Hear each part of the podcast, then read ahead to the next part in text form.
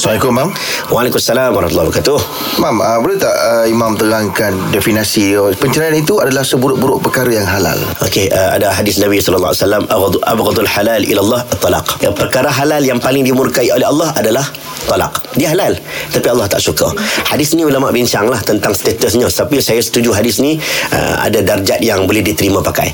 Cumanya walaupun statement betul, benda yang halal tetapi Allah tak suka, statement betul, tetapi di sebaliknya ada ayat Quran lain. Uh, ini maratul khafat min ba'aliha nusyuzan aw i'radan fala junah alaihim an yusliha bainahum sulha wa sulhul khair. Quran kata kamu kalau takut berlakunya nusyuz, pertengkaran dan sebagainya, akhirnya Tuhan kata apa dia? Wasulhul khair, berbaik lebih baik. Ber, berdamai lebih baik. Banyak juga ayat Quran lain. Kalau kamu dalam keadaan uh, dah bergaduh macam mana? Fa in ata'nakum fala tabghu alaihi sabila. Bila kamu dah sampai kritikal, kritikal, paling kurang jangan susahkan pasangan kamu. Dah nak dan damai dah, dia duk cari lagi nak nak nak, nak bagi nak bagi bergaduh lagi. Ha, maksudnya Tuhan suruh kalau boleh tu jangan.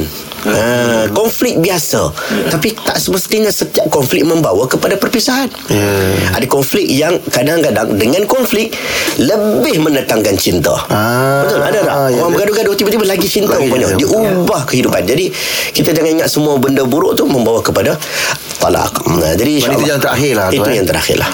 Bukan kata tak boleh. Ha, Wa ya tafarraqa Yughnillahu kullam saatih Ada orang yang Quran kata Boleh jadi perpisahan itu Allah luaskan rezekinya. Ah. Sebab Allah nak bagi tahu Mungkin ada orang Mungkin Mungkin uh, Bila berpisah uh, lebih baik bagi dia. Mungkin Ya, betul. ada orang. Uh, tapi tapi bukan itu yang kita nak tuju.